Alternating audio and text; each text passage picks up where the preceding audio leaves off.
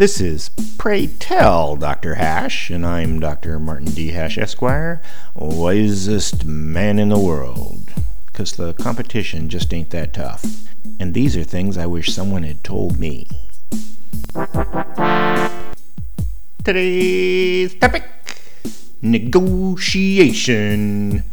Negotiation requires three things clearly articulated opposing position where each side gains only at the expense of the other, feedback to monitor the outcome, to check for adherence and adjust as necessary, and an adversarial relationship to ensure that there is no collusion against a poorly represented third party.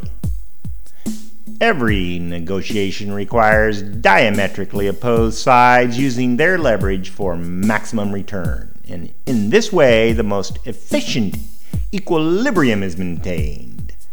For example, mom lets one kid cut the slices from the cake and lets the other kid pick which slice. Feedback is also a requirement for stability because no circuit is simple enough that it can run unsupervised. Adjustments are spelled out in the contract, and post hoc excuses are not allowed. There is an obvious adversarial relationship between business and customers, employers and employees, liberty and autocracy and always be suspicious of any negotiations that are not subject to an adversarial relationship. Public employee unions being the most egregious, but so called public private partnerships are next on the list, followed closely by tax incentives and affirmative action. Negotiators have a fiduciary responsibility to act for maximum gain for the party they represent.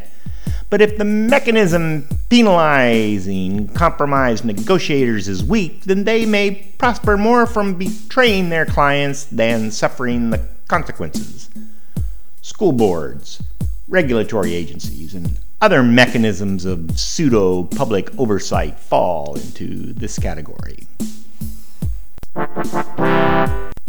For more, see my website at martinhash.com.